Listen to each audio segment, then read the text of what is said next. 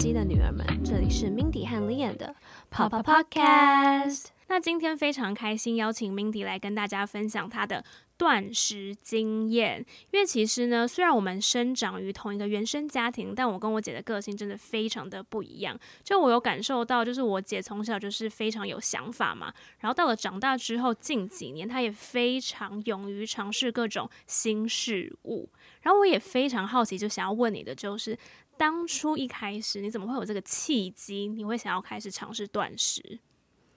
哎，我先跟大家说一下，就是我们这一集不会讲断食，真的，比如说怎么吃，我们完全不聊哈，只是讲心路历程。对，只是讲说我个人的感受，就是我不会讲说，就是比如说断食应该怎么做都不会讲。嗯，好，我我会有这个想法吗？因为我觉得其实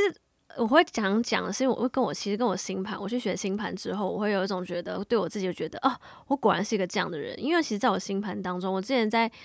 不同级的时候，我就有提过我是六宫人。其实六宫这个宫位就是跟健康很有关系，所以我是一个群星六宫的人。就是我对于健康这件事情，我会身体这件事情，我会非常有感受。其实从我小时候的时候，我就是一个这样的人。我小时候只要一点点的不舒服，我就可以立刻察觉到，然后我就会自己查资料。那可能在小的时候，就是可能网络还没有那么发达，或是自己没有能力的时候，我就会提出要求说，妈妈带我去看医生。哦，所以等于说你是会对于你自己的身体反应的觉察跟敏锐度很高。对，然后跟健康啊这些食物的东西，我都。蛮有兴趣的，诶，但是其实我好奇的就是，其实我原本小时候没有特别感受到，我是到近几年才觉得你确实好像有开始比较注重一些关于饮食方面的知识，是有什么契机点吗？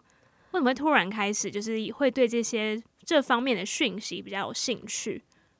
应该说，从小对这件事情都很在意吧，因为我觉得饮食是只是健康的一环而已啊。但跟健康身体有之类这些这个领域的，我都很有兴趣。我我记得我小时候，我在还没有，就我不知道大家有知不知道一本书叫做《吸引力法则》。我知道，就是可能是我记得是在我可能念书的时候，这本书就第一次出现。然后可能现在大家都知道有吸引力法则这件事情，可我记得我小学，我记得我国中还是小学的时候。那时候我减肥，我就自己发现有吸引力法则这件事情。我那时候我就发现说，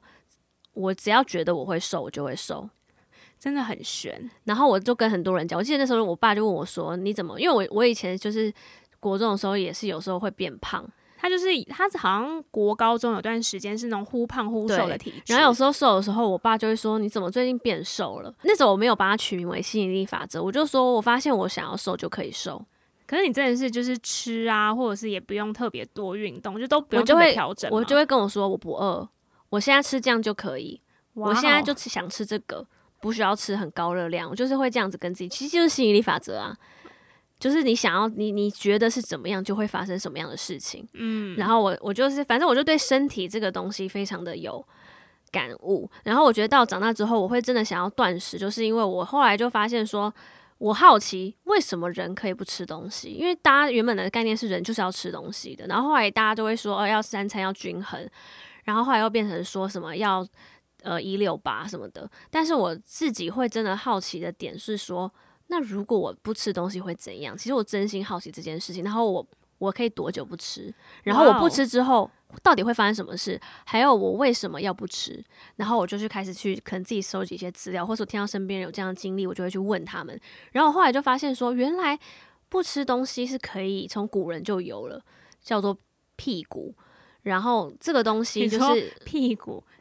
发音是屁股，可是字是完全不一很不一样的两个字。然后你可以自己去 Google，然后做这件事情，不吃东西断食。我讲是完全不吃哦，不是说那种一六八的这种间歇性的，就是真的断食的话是可以排毒的。所以我是终究还是为了健康，我其实根本就不是想要瘦。我觉得瘦当然是可以瘦，当然是好的啊，可是那个瘦也是健康瘦。我不是为了说我就是要变成像 model，每天都不吃东西。所以我是想要体验排毒的感觉，跟我想要听人家说他不吃东西之后可以身体的变化。然后我想知道，在我身上会是什么样的感觉？真的是好奇心驱使我做这件事情。那我觉得我也非常佩服你的地方，就是我相信很多人都会有好奇心，但是多少人当他有这个好奇心的时候，可以驱使他真的去实践跟执行。对，因为我是我记得我那时候是有尝试自己在家里断食，然后就因为那时候也是不就是没有用正确的方式，因为网络上的资料还是有限。然后后来我记得我去年的时候，我真的是花了两万块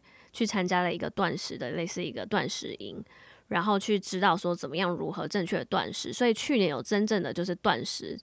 超过三天，嗯，然后近期是有断食两天，但是我的断食不是突然间说不吃就不吃啊，是有一个，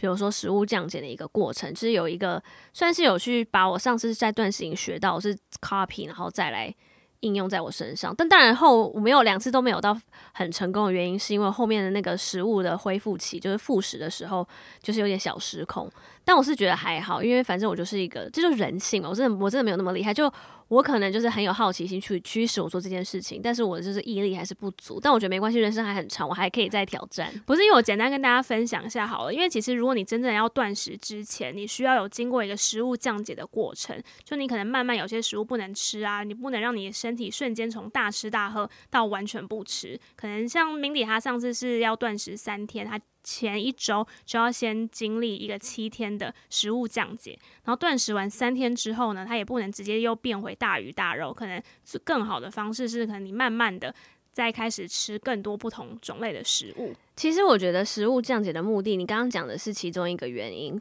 就是让你身体不要突然间没有。没有食物进来，但还有一个主要原因是，我是为了要体验那个排毒。可如果你身体有那么多东西的时候，你是没有办法那么快进入到一个排毒的状态，就没有办法开始消耗那些你细胞没有那么办法那么快开始自噬，然后去代谢掉、用掉那些老废的那些细胞。嗯，所以如果所以我会在断食开之前让身体算是一个清空的状态。哦，是为了更快达到这样子的效果。嗯，你刚刚讲的也是其中一个原因，这样子。我记得我姐她去这个断食营，然后也不便宜，然后两万。呢？对，然后他朋友都会说：“天哪，你去那边又没有东西吃，又没干嘛干嘛，你还要付两万，你怎么愿意做这件事情？”嗯、呃，就是每一个人愿意花的钱的地方是不一样的。那我好奇，你那时候去，你有什么收获吗？嗯，因为其实我那时候是有拍一个 vlog，所以如果你真的好奇我上次断食营两万块钱都在干嘛的 心路历程跟过程的话，你可以去看我们的 vlog，在我们 YouTube 上面。那我其实那时候最后 vlog 里面我留一个伏笔，就是说，其实我后面有一个。我虽然是身体上的一个断食，但我后来感受到很多心灵层面的东西。因为其实我那时候是我的我的那个电信公司在那个断食的地方是在是在台东，然后那边是我是收不到几乎收不到讯号，所以我是不止身体上的断食，还有包含就是断网，就是一个网络的一个 detox，就是 整个排大排毒。所以就是我我是有一个很深层的感触，然后一直还没跟大家分享，然后想说一直想说要分享，但是就是。没有一个我觉得完美的时机，然后现在已经距离已经一年了，然后我觉得现在用现在这个角度分享，我觉得 maybe 也是不一样的一个视角，因为其实我那时候那时候是一年前嘛，然后我那时候我是在离开断食，我是从台东搭火车要回台北，然后我就我记得我那时候在火车上面的时候，我就突然间很想哭，但是我就是那种情绪流动非常自然的人，我是不会压抑我的情绪的，但是那种哭不是那种会。大擤鼻涕的那种，就是眼泪很自然的流下来。可是我觉得那时候，我觉得很神奇的是，不是悲伤，是一个很像是，就是真的是一个很正的流动，然后甚至是带着一点点开心的感觉，很突然，非常的突然。然后我就是有一种觉得说，我就开始感受一下这个这个这个这个情绪从何而来，这个泪水是怎么发生的。然后我就有一个很直觉的一个感受，就是我突然间感觉到。我的前一只狗枯某，我不知道大家知不知道它，就是我前一只狗狗，就是我从国中的时候养到我呃二十九岁的时候离开，就是说它大概离离开一年多，然后我就突然间感觉到我可以放他离开了，就是在我心里，就我觉得他之前都一直活在我心里，我就相信每一个养过狗的人都能体会这种，你心里永远都有一个位置是留给离开的狗狗们的那种感觉，可是。除了是这样的感受之外，我觉得我是有一种，我其实我那时候那一年多以来，我觉得我都没有完全放下他离开这件事情。可是这个感觉不是说你时时刻刻都在悲伤度过，不是那种感觉，是有一种，嗯，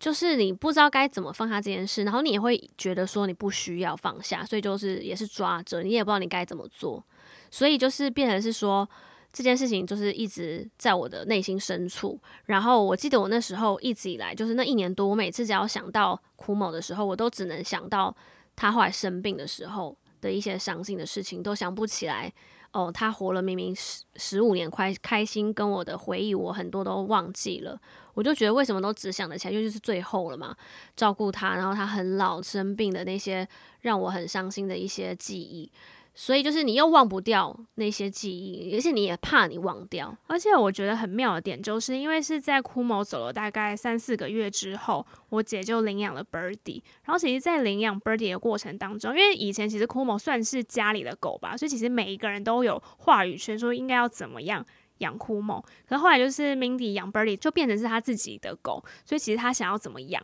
都 OK，然后我觉得我姐就是真的把她觉得以前好像，呃，在库某身上做做不好的部分，她好像都会想要就是在 Birdy 身上可以做得更好。然后她也会很常跟我分享说，哎，就是你看现在每天都带 Birdy 去散步，以前库某都没有散步，他以前都只有吃一种零食，都只有玩一个玩具，就感觉他好像对于库某会有很多那种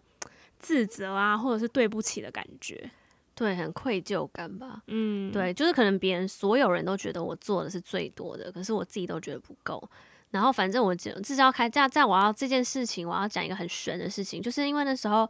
呃，库某离开的时候，虽然呃我没有找宠物沟通，就是有跟那时候我还没有学宠物沟通，所以有找别的宠物沟通师，然后有跟他讲一些事情。然后库某就是一个非常，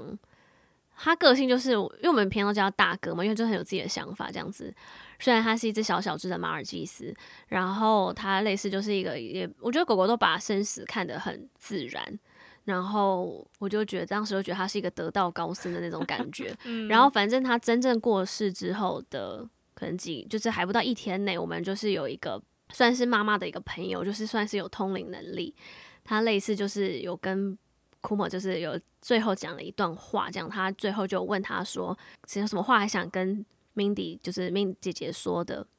然后他那时候库某就说他希望我快，他说他希望我快乐，然后那时候我听到的时候就是大大崩溃，对，因为我因为这件事情很悬的点是，就是因为库某在他最后的可能一两个月的生命的时候，就是已经蛮虚弱了，然后那时候因为是我二十九岁。然后他是在，他是八月底过世的，然后我生日是十月底。我记得我大概在六七月的时候，我就一直跟他说，我希望他可以陪我，就是至少陪我过三十岁的生日。就是你知道，主人都希望他再活久一点。然后，然后我就我那时候我记得，因为他那时候每天都睡跟我睡，然后我我每天晚上都把我妹叫到我房间来。对，然后我就一直跟我妹说。就在他旁边跟我妹说：“哦，就是如果库莫离开了，我就再也不会快乐，因为他是我快乐的泉源。”对，他真的是，可这件事情可能真的讲了至少两个月。对，然后所以我觉得他他后来他只说希望我快乐，还是他都有听到你在耳边一直 说的这些话。对，所以我跟你说，真的宠物都听得懂。当然，我现在学宠物沟通之后，就是这件事情就是就是是真的。然后。嗯，我就所以我就那时候当下的时候，我就是把这件事一直放在心上，因为我就觉得他都他都听到，然后我也很努力想让自己快乐起来。然后所以后来我三个月之后，我又养了 Birdy 嘛，所以我就觉得哦，照顾一个新生命真的是很快乐。然后因为那个。我们是从他小 baby 就开始，所以就是照顾一只幼犬，其实也很忙碌的生活，所以我就觉得，哎，我这好像好起来了。诶，那我好奇的是，当时就是你听到枯某跟你说这段话的时候，你当下对于这句话有什么理解吗？就是他希望我快乐，所以我要赶快快乐起来。哦，就好像他要给你一个期许，然后你也希望你自己好。对啊，就我觉得他他担心。他知道我的担心是我担心自己不能快乐，然后因为他的离开，嗯、但是他还是希望我快乐。但是其实他离开就是包含我去断食营之前那那一年多，我都没有离开过 Birdy。对，而且我一方面我就是把所有的愧疚跟所有的心力都放在 Birdy 身上，然后我也觉得很快乐，就是甘之如饴。我觉得别人可能觉得我是一个。就是我那时候所有的朋友都觉得我是很像新生儿的妈妈，离不开小 baby 那种感觉。因为我记得就是在 Birdy 来的第一年，就我姐是每一天晚上，就算她有时候跟朋友玩到很晚，就是可能原本是可以呃住朋友家，然后隔天再回来，她绝对在多晚他都一定会回家。就算我我在家陪 Birdy 哦，他都说不行，就是他一定要回来。对，就是我就是我就是想要做这件事情，嗯，然后反正就是那一年多以来，我都是抱持这样的想法，然后我也觉得我过得已经很开心，我当时也都觉得哦，我已经很很快乐了，但是想到库马还是很伤心，然后反正在那个火车上的时候，我就突然间我就想通了，我放下我放我放库马离开了，就从台东回台北的火车上。是，然后因为我觉得我终于理解他的那个快乐的意思是什么，就是他的快乐的意思是我不是。我不是把我的快乐，原本对库莫的那些依赖跟寄托，寄托到一个新的 Birdy 身上，得到快乐，是我要让我自己快乐，而且我有我我有能力让我自己快乐，所以我一方面让库莫离开了，然后开始想起更多我们以前快乐的回忆，想要他不会这么悲伤了，同时我也对 Birdy，我也不用到这样子，就是抓那么紧。然后我觉得我的我的快乐不不需要再借由把我的依赖或是寄托在另外一个宠物或另外一个东西上，我的快乐是我自己可以创造的，嗯，对。然后所以我当下就突然间有这样子的体悟之后，我真的是我那那个眼泪，我觉得是从发自内心的流出来，是一个喜悦，就是你也放下放过自己，放过了 Birdy 跟放过了苦某，大家都大家都快乐了。其实最重要的一个。什么一个钥匙？就是我把我自我我能我开始相信我能让我自己快乐，所以我当下也觉得我去参加这个断食营，就是我让我自己快乐。然后我我去参加断食营在台东，我也离开了 Birdy，我也相信他可以很很 OK，我也相信我自己没有他也可以很 OK。所以我觉得我当时候那个断食，我觉得当然身体上还有就是学到一些断食的那些都是我很喜欢的，可是。这些心灵上的感受，我觉得是更是无价。但是我不觉得这是每一个人断食都会有的，这我我个人经验。嗯，就其实我觉得你最后能悟出这番道理，我觉得你也是得道高僧。真的吗？可我觉得很自然诶、欸，那个感觉就是你就是突然间就是这个这个东西就通了，就原本就很像原本就是水管堵住了，你就一直在你要修也不是，不修也不是，就不知道堵在哪里。结果突然有一天它就通了，然后你就觉得说通了吗？你就开始。去找说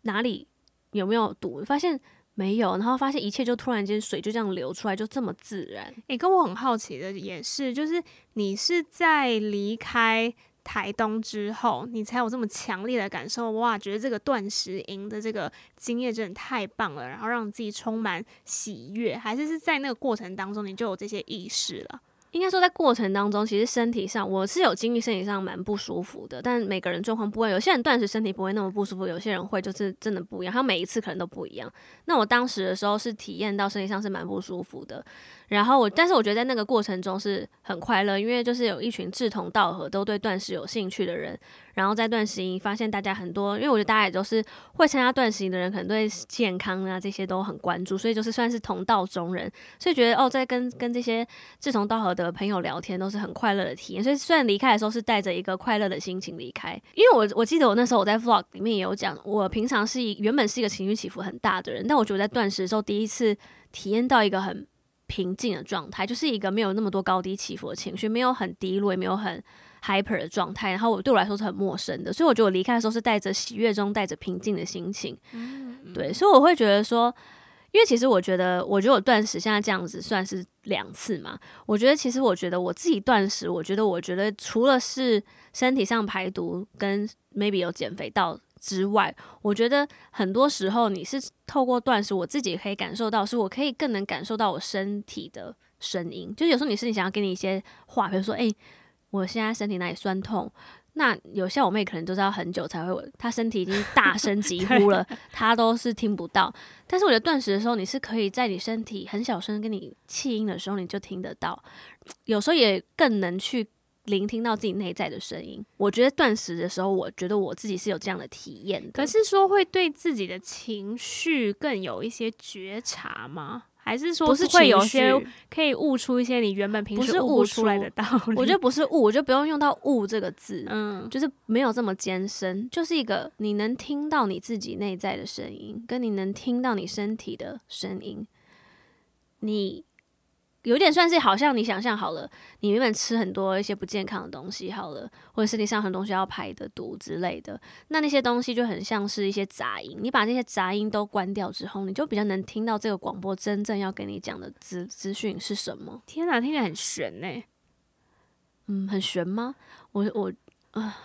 我觉得没有很悬了，但是这是我个人的经验，我不知道别人。断食是什么样的感受？对，但我自己的体验是这样。那我觉得我未来是还会想挑战。我我因为应该是我刚结束一个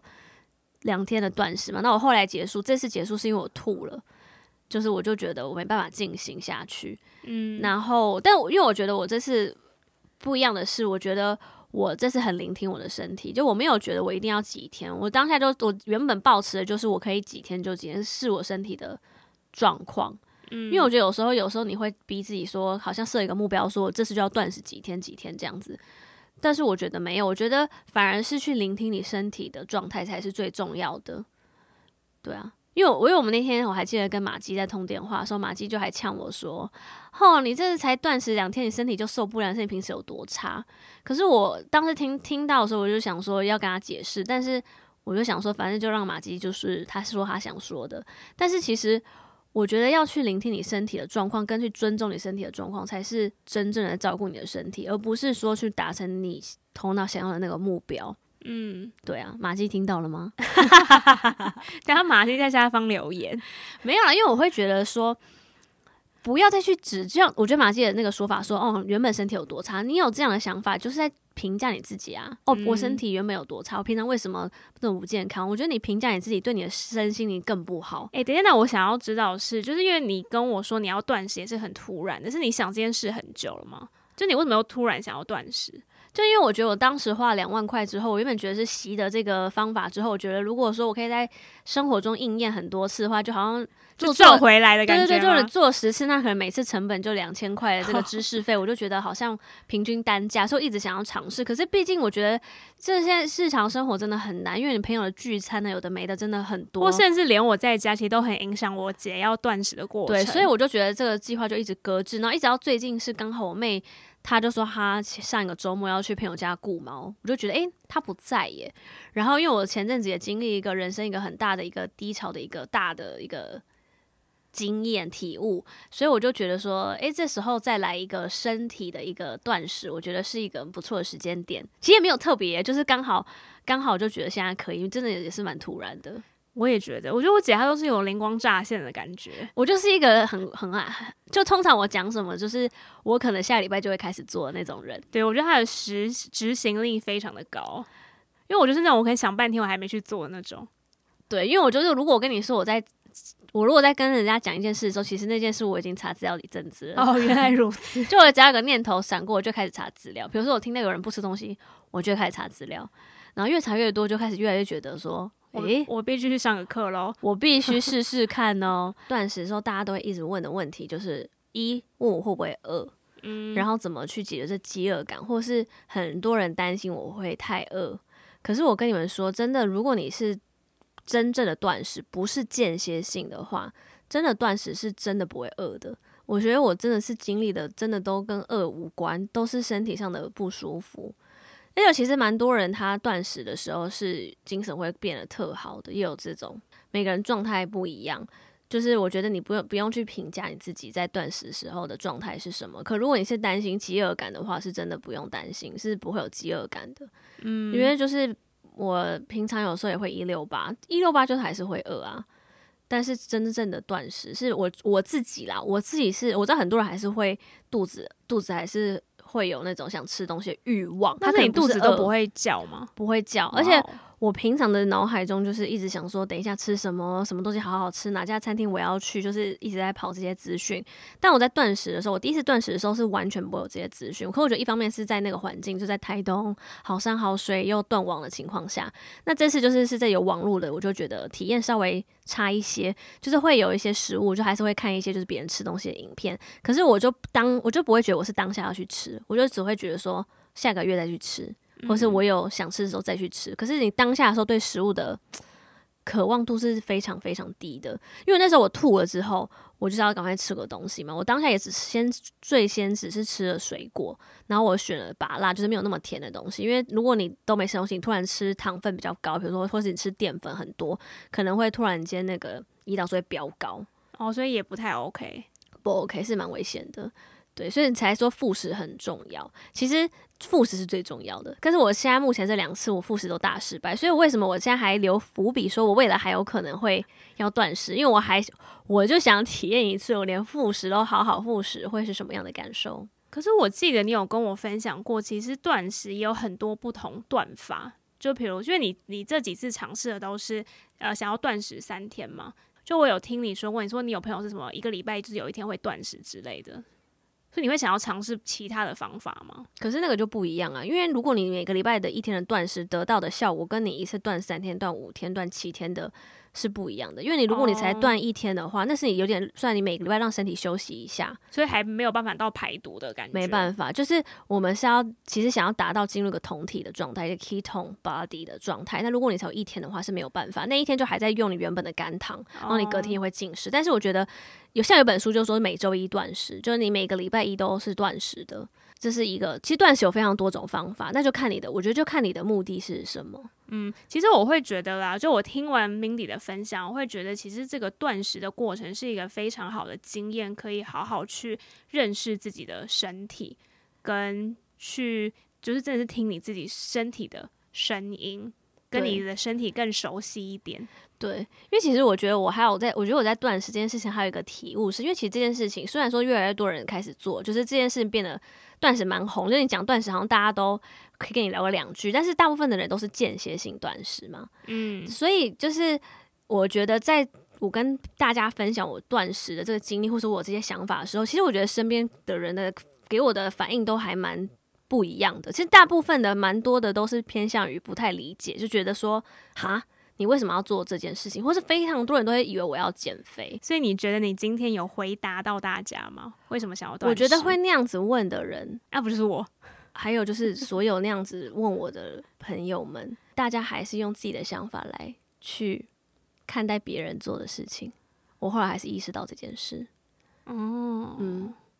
我就突然又觉得很悬。没有啊，就是我说我想断食，我虽然说哦，我什么什么原因，可其实大家的。他们可能没有想做这件事情，他当然有些人是好奇像你，可是我觉得很多时候是对方在问的时候，其实还是带着他先入为主的想法。那我觉得我现在就是已经没有要去去为那件事情去解释，嗯，对啊，就是不管你你听完之后，你你觉得这件事是好不好，或是你觉得为什么要做这件事情，我觉得都不关我的事情，嗯，我觉得这件事情让我想通之后，我就觉得。所以我会愿意这次我为什么会愿意在 Instagram 上面限动这样子一直分享我断食的经历，不管我这次失败还是我中间不如预期，或是我觉得做的很好的地方，我都分享。因为我觉得我把我想分享的分享，那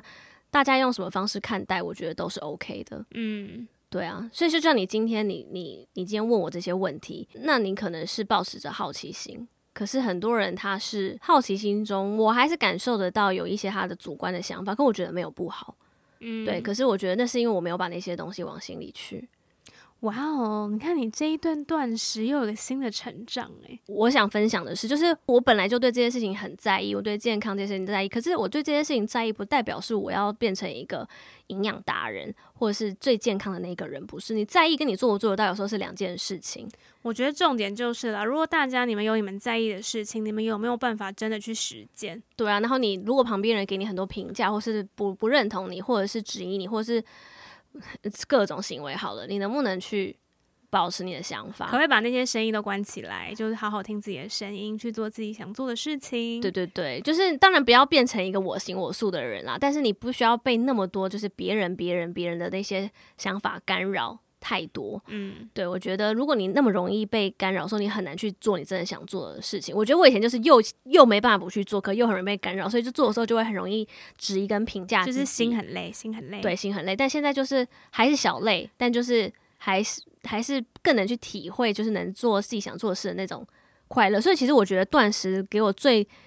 最明显的快乐，就是做我想做的事情的那个快乐。所以我感觉到，就是 Mindy 是真的在他生活当中一步一步的实实践，然后慢慢用苦行僧的方式去体验到做自己喜欢的事。人家想说，你有必要用断食体验到，你也可以做一件去吃一个你想吃的大餐呢、啊，也可以啊。可是这就是你，可是断食就是你想做的事情、啊。对啦，是啊，对我就是一个我就是一个抖 M 的人呢、啊。我觉得他这个性格也是蛮特别，这个星盘看得出来有抖 M 的部分嘛，之后可以跟大家分享。好，那今天非常开心，就是跟大家分享这个断食的一些体验，然后有一些是很。一些收获吧，一些收获啦，对啊，个真的是个人收获。然后，如果你对于断食还有今天分享的内容就是有问题，或是还想聊聊的话呢，也欢迎来私讯我们，或是留言给我们。那我们的 Instagram 账号是 Live an Insight，L I V E A N I N S I G H T。然后我们也有 YouTube 频道，所以如果你想看我们前面提到的那个断食的 Vlog 或其他的影片的话呢，也欢迎去 YouTube follow 我们。